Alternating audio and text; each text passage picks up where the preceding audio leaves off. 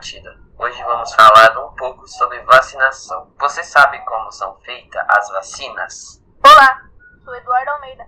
Sei sim, eu aprendi nas aulas de ciências. O vírus é enfraquecido e colocado no corpo da pessoa, gerando uma resposta no próprio corpo para se proteger e combater o vírus. Nossa, que interessante. O nosso próprio corpo combate a doença.